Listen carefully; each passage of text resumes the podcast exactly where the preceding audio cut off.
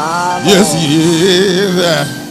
Oh, yeah. yeah. My Lord, my Lord. Go tell it. I like that part at the end because that's the part we're not doing. Amen. We're not going and we're not telling. Huh. Wow. Yeah. Play it traditional for me a little bit. Just tradition. Just a little. This is what folk used to hear. Yeah. That's what, yeah. Yeah, one more time, one more time. Is, hey. And then bump it up the way you do.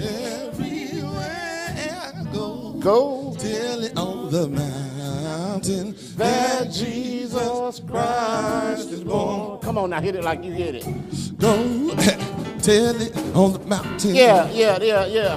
Tell it Over. the Come on, Red. Everywhere, Everywhere. I go, Go. tell it on the mountain Tell them what. that Jesus Christ Tell 'em what. is born. Tell 'em what. Come on, Take one it to the vamp. Sing, go, Go. go, tell it. Go tell it. Hey, go tell it. Go tell Get up and go tell it. Go tell it. Get up. Go tell it. Yeah. Go When something's good, yeah. tell Said when something's good. Said you can't keep it to yourself. No, no. See, folks like to tell everything Hey, instead, They instead of what they really need to be telling. tell the truth. Tell how God's been good to you. Yeah, Hey. yeah. See, I got a testimony. So I'm gonna tell it. Hey. Go tell it. Yeah. Gonna tell it. Go it. tell it. Hey. Go tell it. on the mountain. Go tell tell it. it. My Lord. Oh, oh, oh. Ah, I love it. My God. We've been into our series, Rediscovering Christmas. And I'm so glad that that song was chosen for today. It's a perfect backdrop for our, mu- for our message today. Because I believe if I get my history straight on that song, um, it really talks about the ones who were given the first message about Jesus Christ being born. You and I both know that those were those shepherds out in those fields. And so, ironically, our message today is underpinned by the scriptural foundation found in Luke chapter 2, starting specifically at verse 8. Luke chapter 2, starting specifically at verse 8. And while the entire message encompasses verses 8 through 20, let me just read a little bit of it for you, starting at verse 8. And there were shepherds living out in the fields nearby, keeping watch over their flock at night. And an angel of the Lord appeared to them. And the glory of the Lord shone around them, and they were ter- terrified. But the angel said to them, Fear not, for I bring you t- tidings of good news. I'm mixing versions. I'm- I bring you good news that will ca- cause great joy for all the people. Today, in the city of David, a Savior has been born to you. Go tell it. He is the Messiah, Christ the Lord. And this will be a sign to you. You will find a baby wrapped in clothes and lying in a manger. And suddenly, a great company of the heavenly host appeared with the angels, praising God and saying, Glory to God in the highest, and on earth, peace to those to whom his favor rests. We always, we always enunciate well the part about the angels singing, but too often we forget the message that they sang. Yeah, we're glad that the shepherds were there. We can almost envision it, T. On that dark hillside that night. Can you imagine? As dark as it is in those areas, all those sheep out there. and all of a sudden the sky breaks open with nothing but light. Initially, there was just one angel, my Lord, which would have been enough to just scare anybody, which is probably why the angel had to say, Fear not. Don't run. Hold up. Hold up. Listen to me. But then, after he pronounced what he had to say about the Savior being born, a host of the heavenly angels joined him and lit up the sky like night like day, like sunshine, I would say it's enough to burn a memory in your soul so deep that you can't help every day but to get up and go tell it. I can't imagine the sight. But the message they came with was so very important. They said that, that the Savior was coming to earth to bring peace to all on whom his favor rests. Sounds like a small message, but it's oh so big. Peace. I don't know about you, but this is probably one of those years where I could use some peace. Because it seems like there's just been storm after storm, after situation, after complexity, after crisis. I need some peace. And the shepherds are saying that Jesus was born to bring peace to us. Is that your Christmas experience, or do you continue into the Christmas season, this period of celebration, just more frenzied, more harried, more stressed out? Or is this the season that you pause and take just a little bit of time to inhale some of Jesus' peace? Are you so worried about what somebody's going to give you under a tree that you forget the real reason for the season?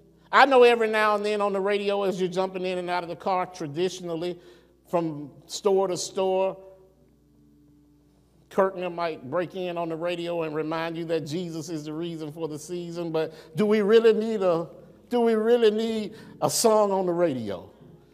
to remind us what the real reason for this season is. That ought to be something that rings in your head the morning in the morning when you get up. Yeah. Jesus is the reason for this season. Yeah, in July, Jesus is the reason for this season. Come on now. In August, Jesus is the reason for this season. Every day, Jesus is the reason for the season. Is your Christmas experience that serious? Let me give you, let me give you how, uh, an example of how some people celebrate this season in Finland. I don't know if anybody has been to Finland. I've never been. But there's a great tradition in Finland that happens every year. In fact, this tradition has happened in Finland, Deacon Hall, since uh, thir- the 1300s, for over 700 years. For over 700 years, every Christmas, this tradition happens. This is how serious they are about Christmas.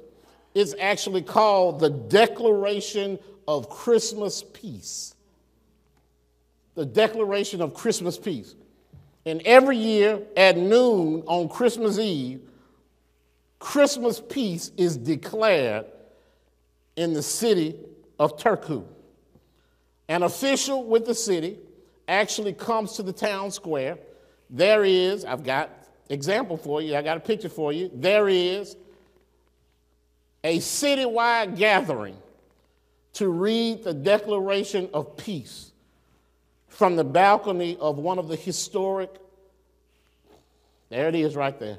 This happens every single year.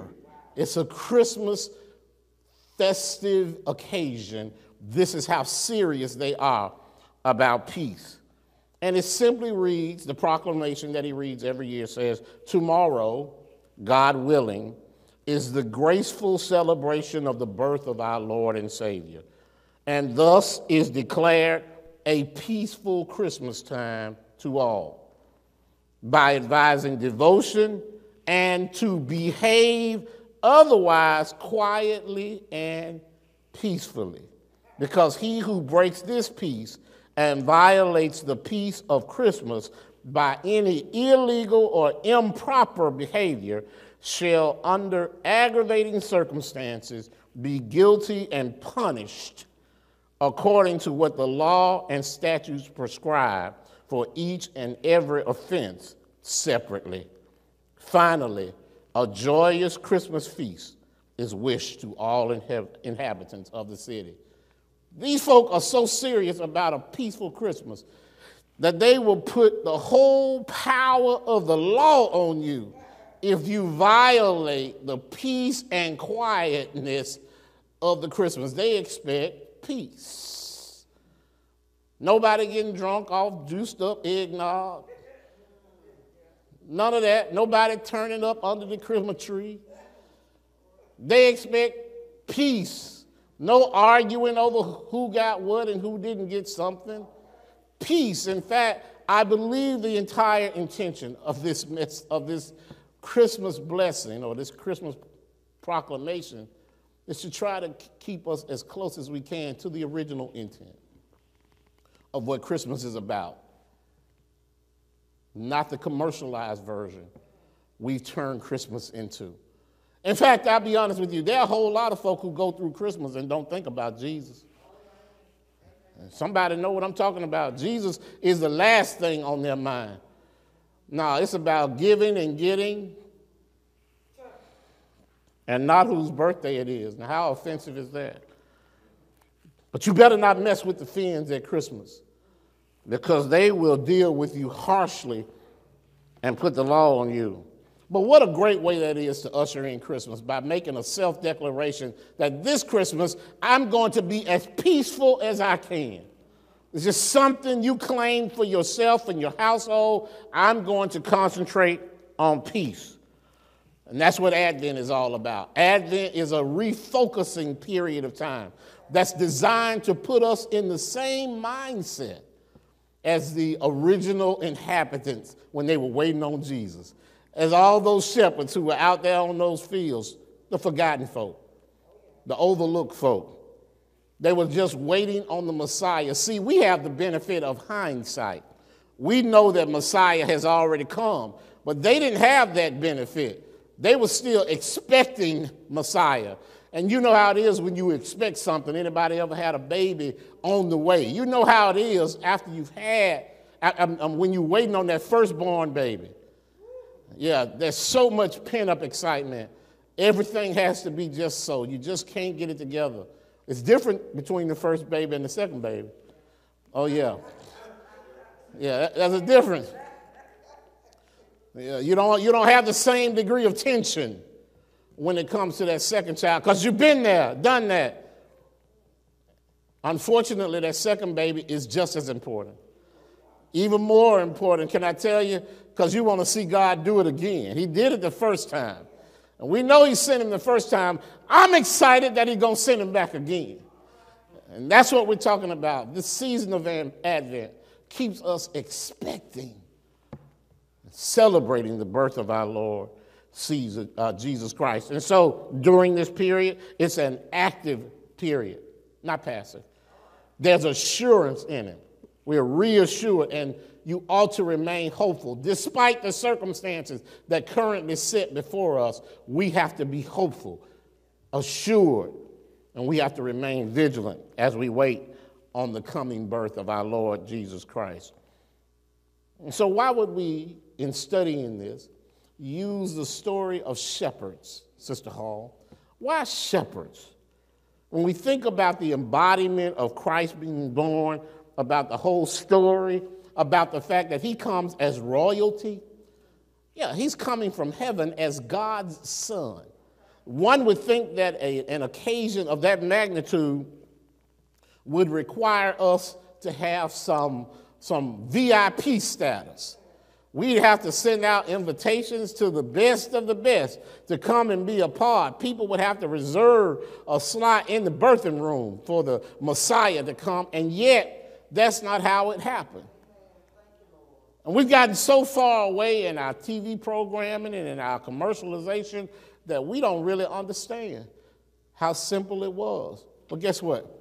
I remember when I was growing up, I got a Bible lesson when I was watching one of my favorite holiday shows. We don't often get that these days, but it was nothing short of going to church. Let me see if I can remind you how it was. You've been in this space too, you've seen it, and I wonder if you've forgotten it. Isn't there anyone who knows what Christmas is all about? Sure, Charlie Brown. I can tell you what Christmas is all about.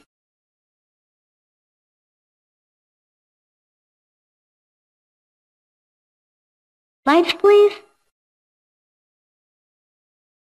And there were in the same country shepherds, abiding in the field, keeping watch over their flock by night. And lo, the angel of the Lord came upon them. And the glory of the Lord shone round about them. And they were sore afraid. And the angel said unto them, Fear not. For behold, I bring you tidings of great joy, which shall be to all people. For unto you is born this day in the city of David a Savior, which is Christ the Lord. And this shall be a sign unto you. Ye shall find the babe wrapped in swaddling clothes, lying in a manger. And suddenly there was with the angel a multitude of the heavenly host praising God, and saying, Glory to God in the highest, and on earth peace, goodwill toward men.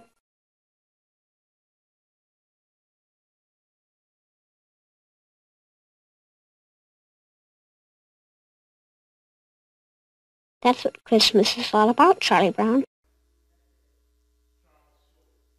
The unthinkable. He blessed the entire country with a recitation from the gospel according to St. Luke, made it commercially viable and put it in front of everyone. So there may be some there who say they didn't know, but after looking at a Charlie Brown cartoon, they can't say they didn't know what Christmas was all about. And the question is, do we know now? That's not in the right tones for today's folk. The cartoons have done much better than that, but the message is still clear. Just like it was clear that night to those shepherds, those, those shepherds out on their field. Can you imagine back again? The sound broken immediately in that quiet hillside. All of these angels praising God, declaring peace on earth. Can you imagine what a wonderful journey it was for them? The audience that was given to, this was given to, were the forget me nots of the world. Nobody cared about shepherds. Nobody thought about them. They were the folk you passed by. They were the folk who worked the night shift, who got underpaid. They were the folk who worked without benefits. They were the folk who got stepped on and walked over. They did the jobs nobody else wanted to do. Was shepherding important? Yes, but so are many jobs in our community, and yet we devalue the prices we pay for them. We pay more for recreation than we do for necessities. And these shepherds are here, and they're out there right now, and they are the ones who are rewarded with this awesome birth announcement about the coming of Jesus Christ. Why shepherds, Karen? Why shepherds? Well, first of all, you need to know that the shepherds were sent to us as an example, given to us as an example, to remind us that the patriarchs of our, of our religion, of what we study, guess what they all did? They were all shepherds. The patriarchs in the Bible. They were. They were nomadic animal traders. They were roaming the ancient world, and Lord, the Lord stepped in and blessed them to be the leaders of his nation. You remember them? Abraham. Abraham was a rich shepherd. Isaac, Jacob, David, the greatest king Israel has ever known, started out what? Sacking groceries at no, he was a he was a shepherd. He was a shepherd. He was doing the work no one wanted to do. Remember when the party was held? when the priest came to the house, he wanted to see all the sons in the house, and, and, and, and, and David was out there doing what nobody wanted to do, so much so that they forgot who he was. This, who would be anointed, the future king of Israel, was a forgotten somebody. He was that insignificant, and that's how insignificant these shepherds were in the world. Nobody thought about them or cared about them, and yet heaven blessed them to be the first receivers. Not only were they examples of the first patriarchs, but shepherds were, eh, were an example of every man. All right? In fact, they could have all worn a t shirt that said, Whosoever. Yeah, I am whosoever. They couldn't have worn a t shirt that said, I'm rich or I'm special. Jesse might not have even liked it, but they couldn't have said, I am somebody. But more importantly than that, they could say, I am whosoever. Because they became the first ones to learn that Jesus came, and Jesus came to who? Whosoever. And that made them special in God's eyesight.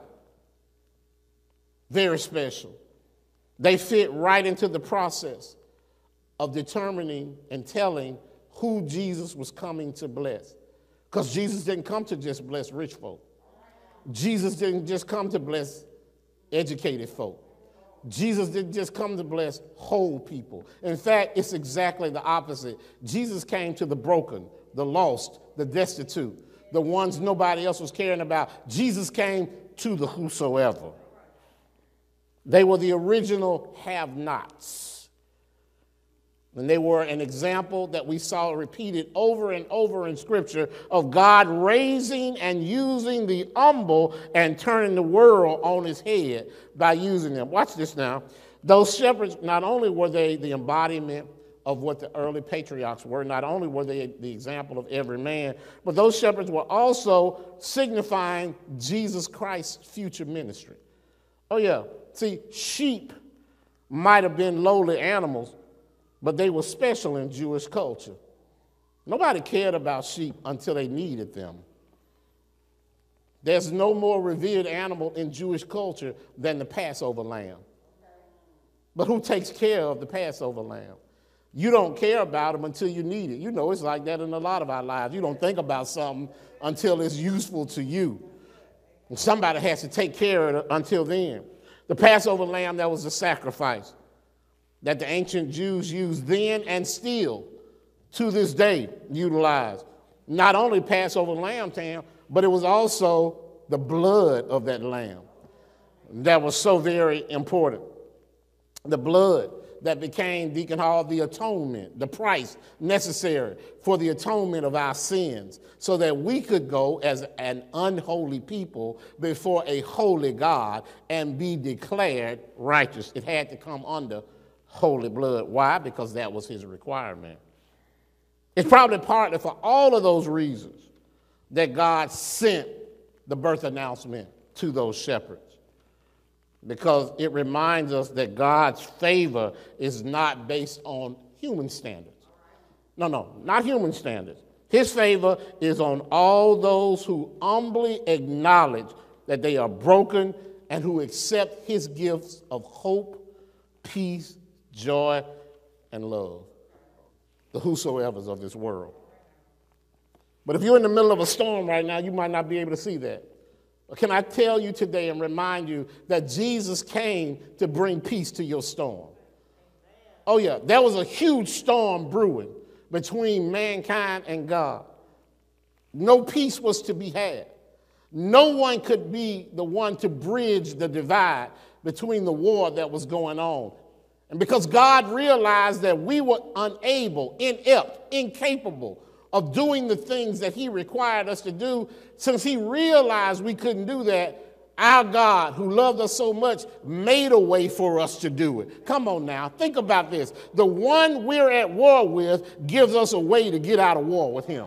If he had not given us a way to get out of war with him, we would still be in and we would still be in it right now. But God loved us enough and so he sent us a peace offering. The peace offering came to quiet the storm that's been going on. And so, can I tell you, the one thing you ought to remember during this season of Advent that should bring a smile to your face is that Jesus comes to bring peace in the midst of these storms we're having. Don't let the situations of life so overrule and override your sensitivities that you don't know that peace is with you. I, I, realize that sometimes you get up in the morning and before you can get out of bed, life has slapped you all over again. Those are circumstances. God is better and bigger than all your circumstances. And Jesus, I love the song, knows all about it. The moment you woke up, he was on the job, advocating for you, dealing with your circumstances, putting things where they needed to be put, putting people in the places they needed to be put in, straightening out even the messes you made. He was already straightening that out. Sometimes the biggest thing he can do to straighten out your mess is to straighten you out.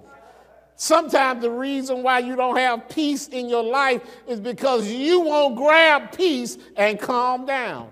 You keep stirring up what he keeps trying to put down.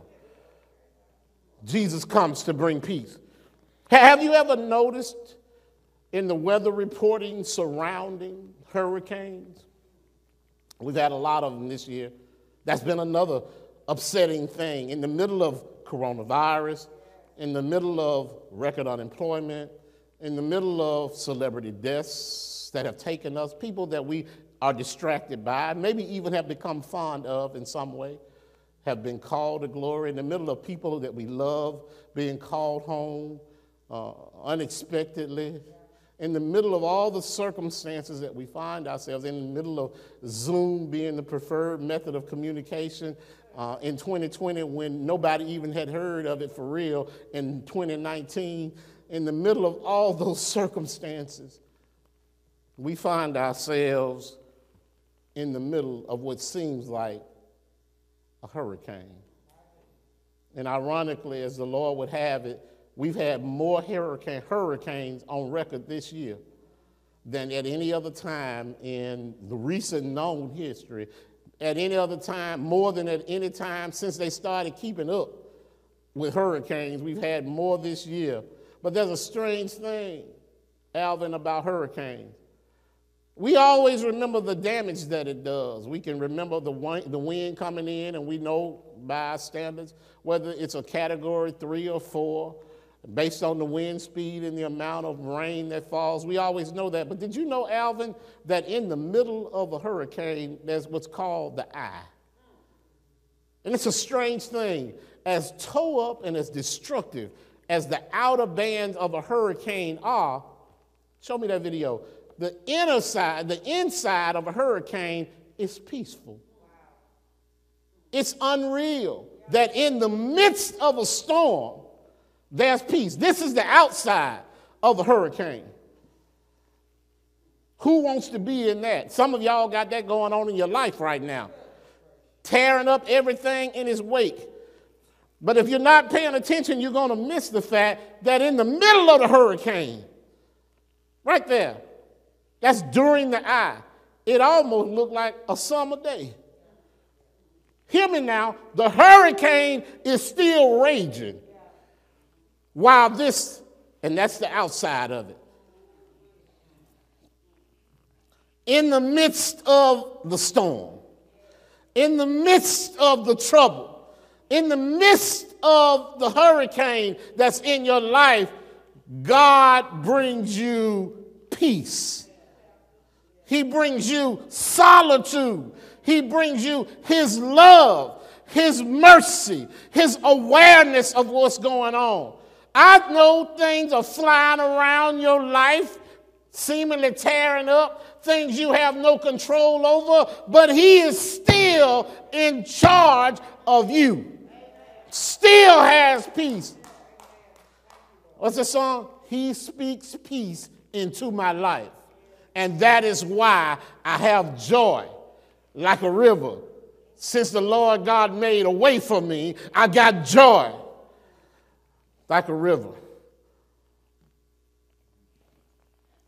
It's those kind of moments that we lose sight of because the wind has pushed us around so much and we've lost our legs. But I came to remind you today at a moment of clarity, a moment when you're lucid and not being beat up, buffeted by those winds, He brings peace. This season is a reminder that He's brought peace to us. These moments have to come into our lives so that we know that we're certainly not in charge.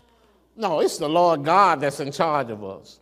But can I tell you, the angels show up in the midst of all these circumstances going on in Jerusalem. There are political events going on. You think this is just some Reverend Sparks is coming to tell you today. I came to tell you that their circumstances were no different than our circumstances today. In fact, it's ironic how much their circumstances of the day and time that Jesus was born mirror our circumstances. T. They weren't experiencing anything any different. Different. They had political events going on, just like we do. The world's been glued to the TV trying to see if one politician is going to leave office while another one comes in. Can I tell you, Rome was in the same situation day after day. Who's on the throne in Rome right now? That was their daily conversation. Yeah, in the midst of all that, you got a young Jewish couple. All they know is they love each other. They want to get married, and yet circumstances are going on beyond their control. Not only did they have political events going on, Destiny,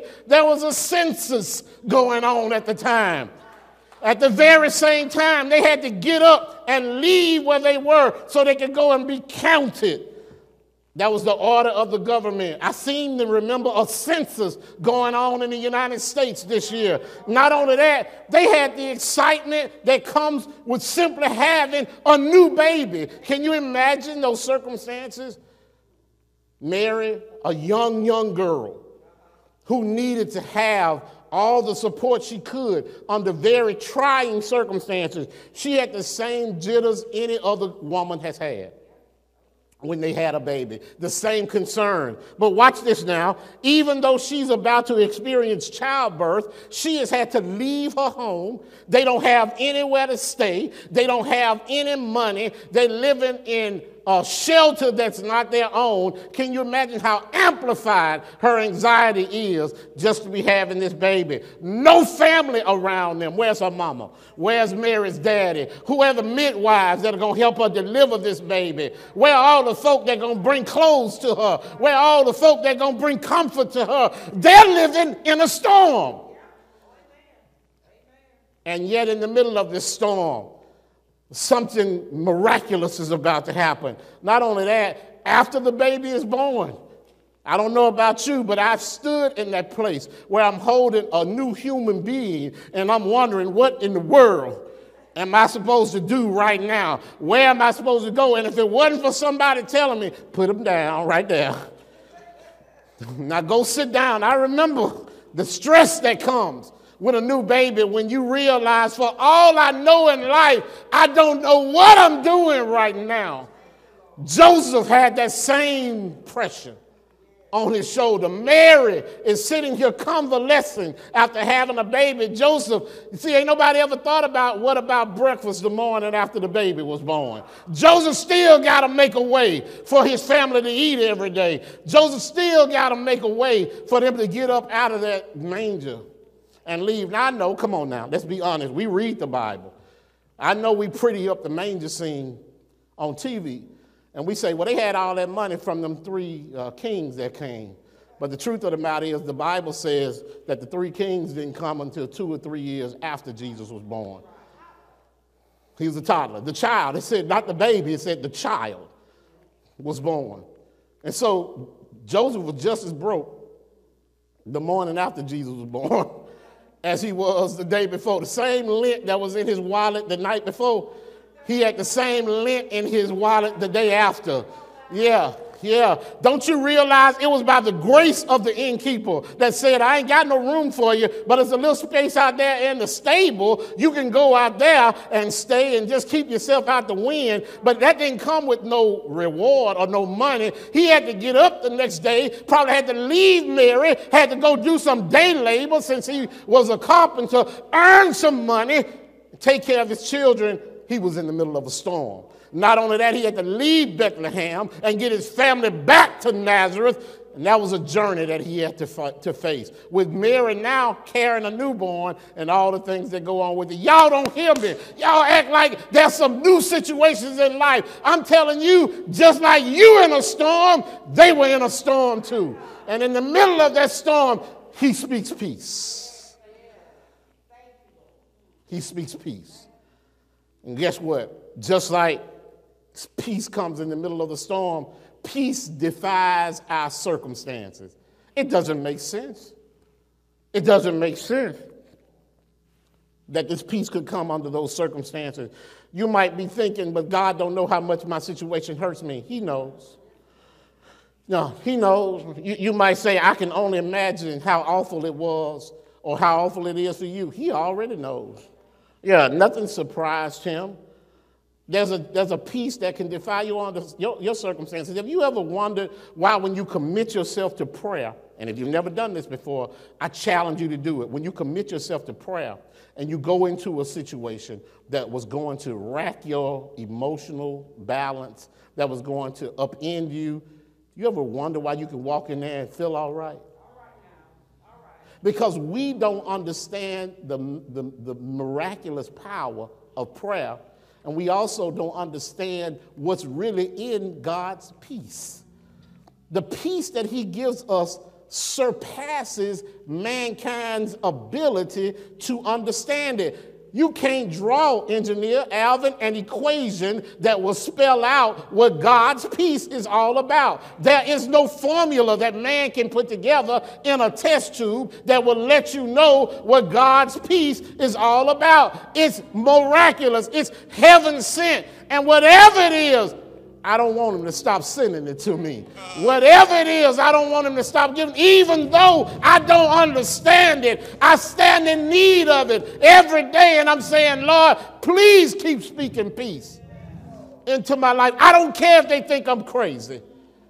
Keep speaking your peace into my life. Paul recorded it like this. He says that we need to learn how to rejoice in the Lord always. He even repeated himself. He said, and I'll say it again rejoice. Let your gentleness be evident to everybody because the Lord is near. Don't be anxious for anything, but in every situation, by prayer and by petition, with thanksgiving, just present your request to God, and the peace of God will transcend everything you're involved in. I want to encourage you today. I came to remind you today that no matter what you're facing, that this process is sent to us. This period of time is sent to us to tell you to turn to God. Turn away from your situation. Stay with God. Walk with Him. He walks with me and He talks with me. And He reminds me by telling me I'm His own. In every situation, by prayer, by petition. Just ask Him, tell Him what you want. Oh, the old songwriter used to say, call him up and tell him what you want. I don't understand how it works, but I'm grateful. Not only that, you need to know this, y'all, that peace defies understanding and circumstances. And know this, write this down, put this on a t shirt. Peace is a person. Peace is a person. It all comes back to peace being a person. Peace is Jesus. You can replace peace with the name Jesus. Why? Paul said in Ephesians 2 and 14, For he himself is our peace. And therefore, before he ever arrived on earth, we were told that he was going to come. And guess what his title was, T? He was called the Prince of Peace. Isaiah 9, 6 and 7 tells us of all the accolades and titles that he would be called. And said he'd be a wonderful counselor, a mighty God, everlasting Father, the Prince, the Prince of Peace. Of the greatness of his government and peace, there will be no end. He'll reign on David's throne and over his kingdom, and he'll establish it and uphold it with justice and righteousness from this time on and forevermore. I know that's a political sounding passage of scripture. Can I tell you? That's why people were looking for Jesus during his time to come and be a king on a throne they could see. They didn't understand this passage is a spiritual passage. You might have some trouble in this life, he still speaks peace. You might have difficulty in this life, life but guess what? He still speaks peace. He is peace. Peace is, is in his DNA. He loves you through all your circumstances. And that's why he's able during this Advent season. And I came to remind you, thank you, Lord, that he says, Come to me, all who are weary and heavy laden. And he says, I'll give you rest. He admonishes us and advises us to take his yoke upon us and to learn from him. Why? Because he's gentle and humble in heart. And he said, and when you do that, you'll find rest for the weariness that's in your soul. Why? Because his yoke is easy and his burden, his burden is light. My prayer for you, my friends, is that Jesus will be your peace this week. My prayer is that while you are guarding everything else that's valuable to you, you remember that He's guarding your soul. He's guarding your peace. Put it in Him. It's safe there.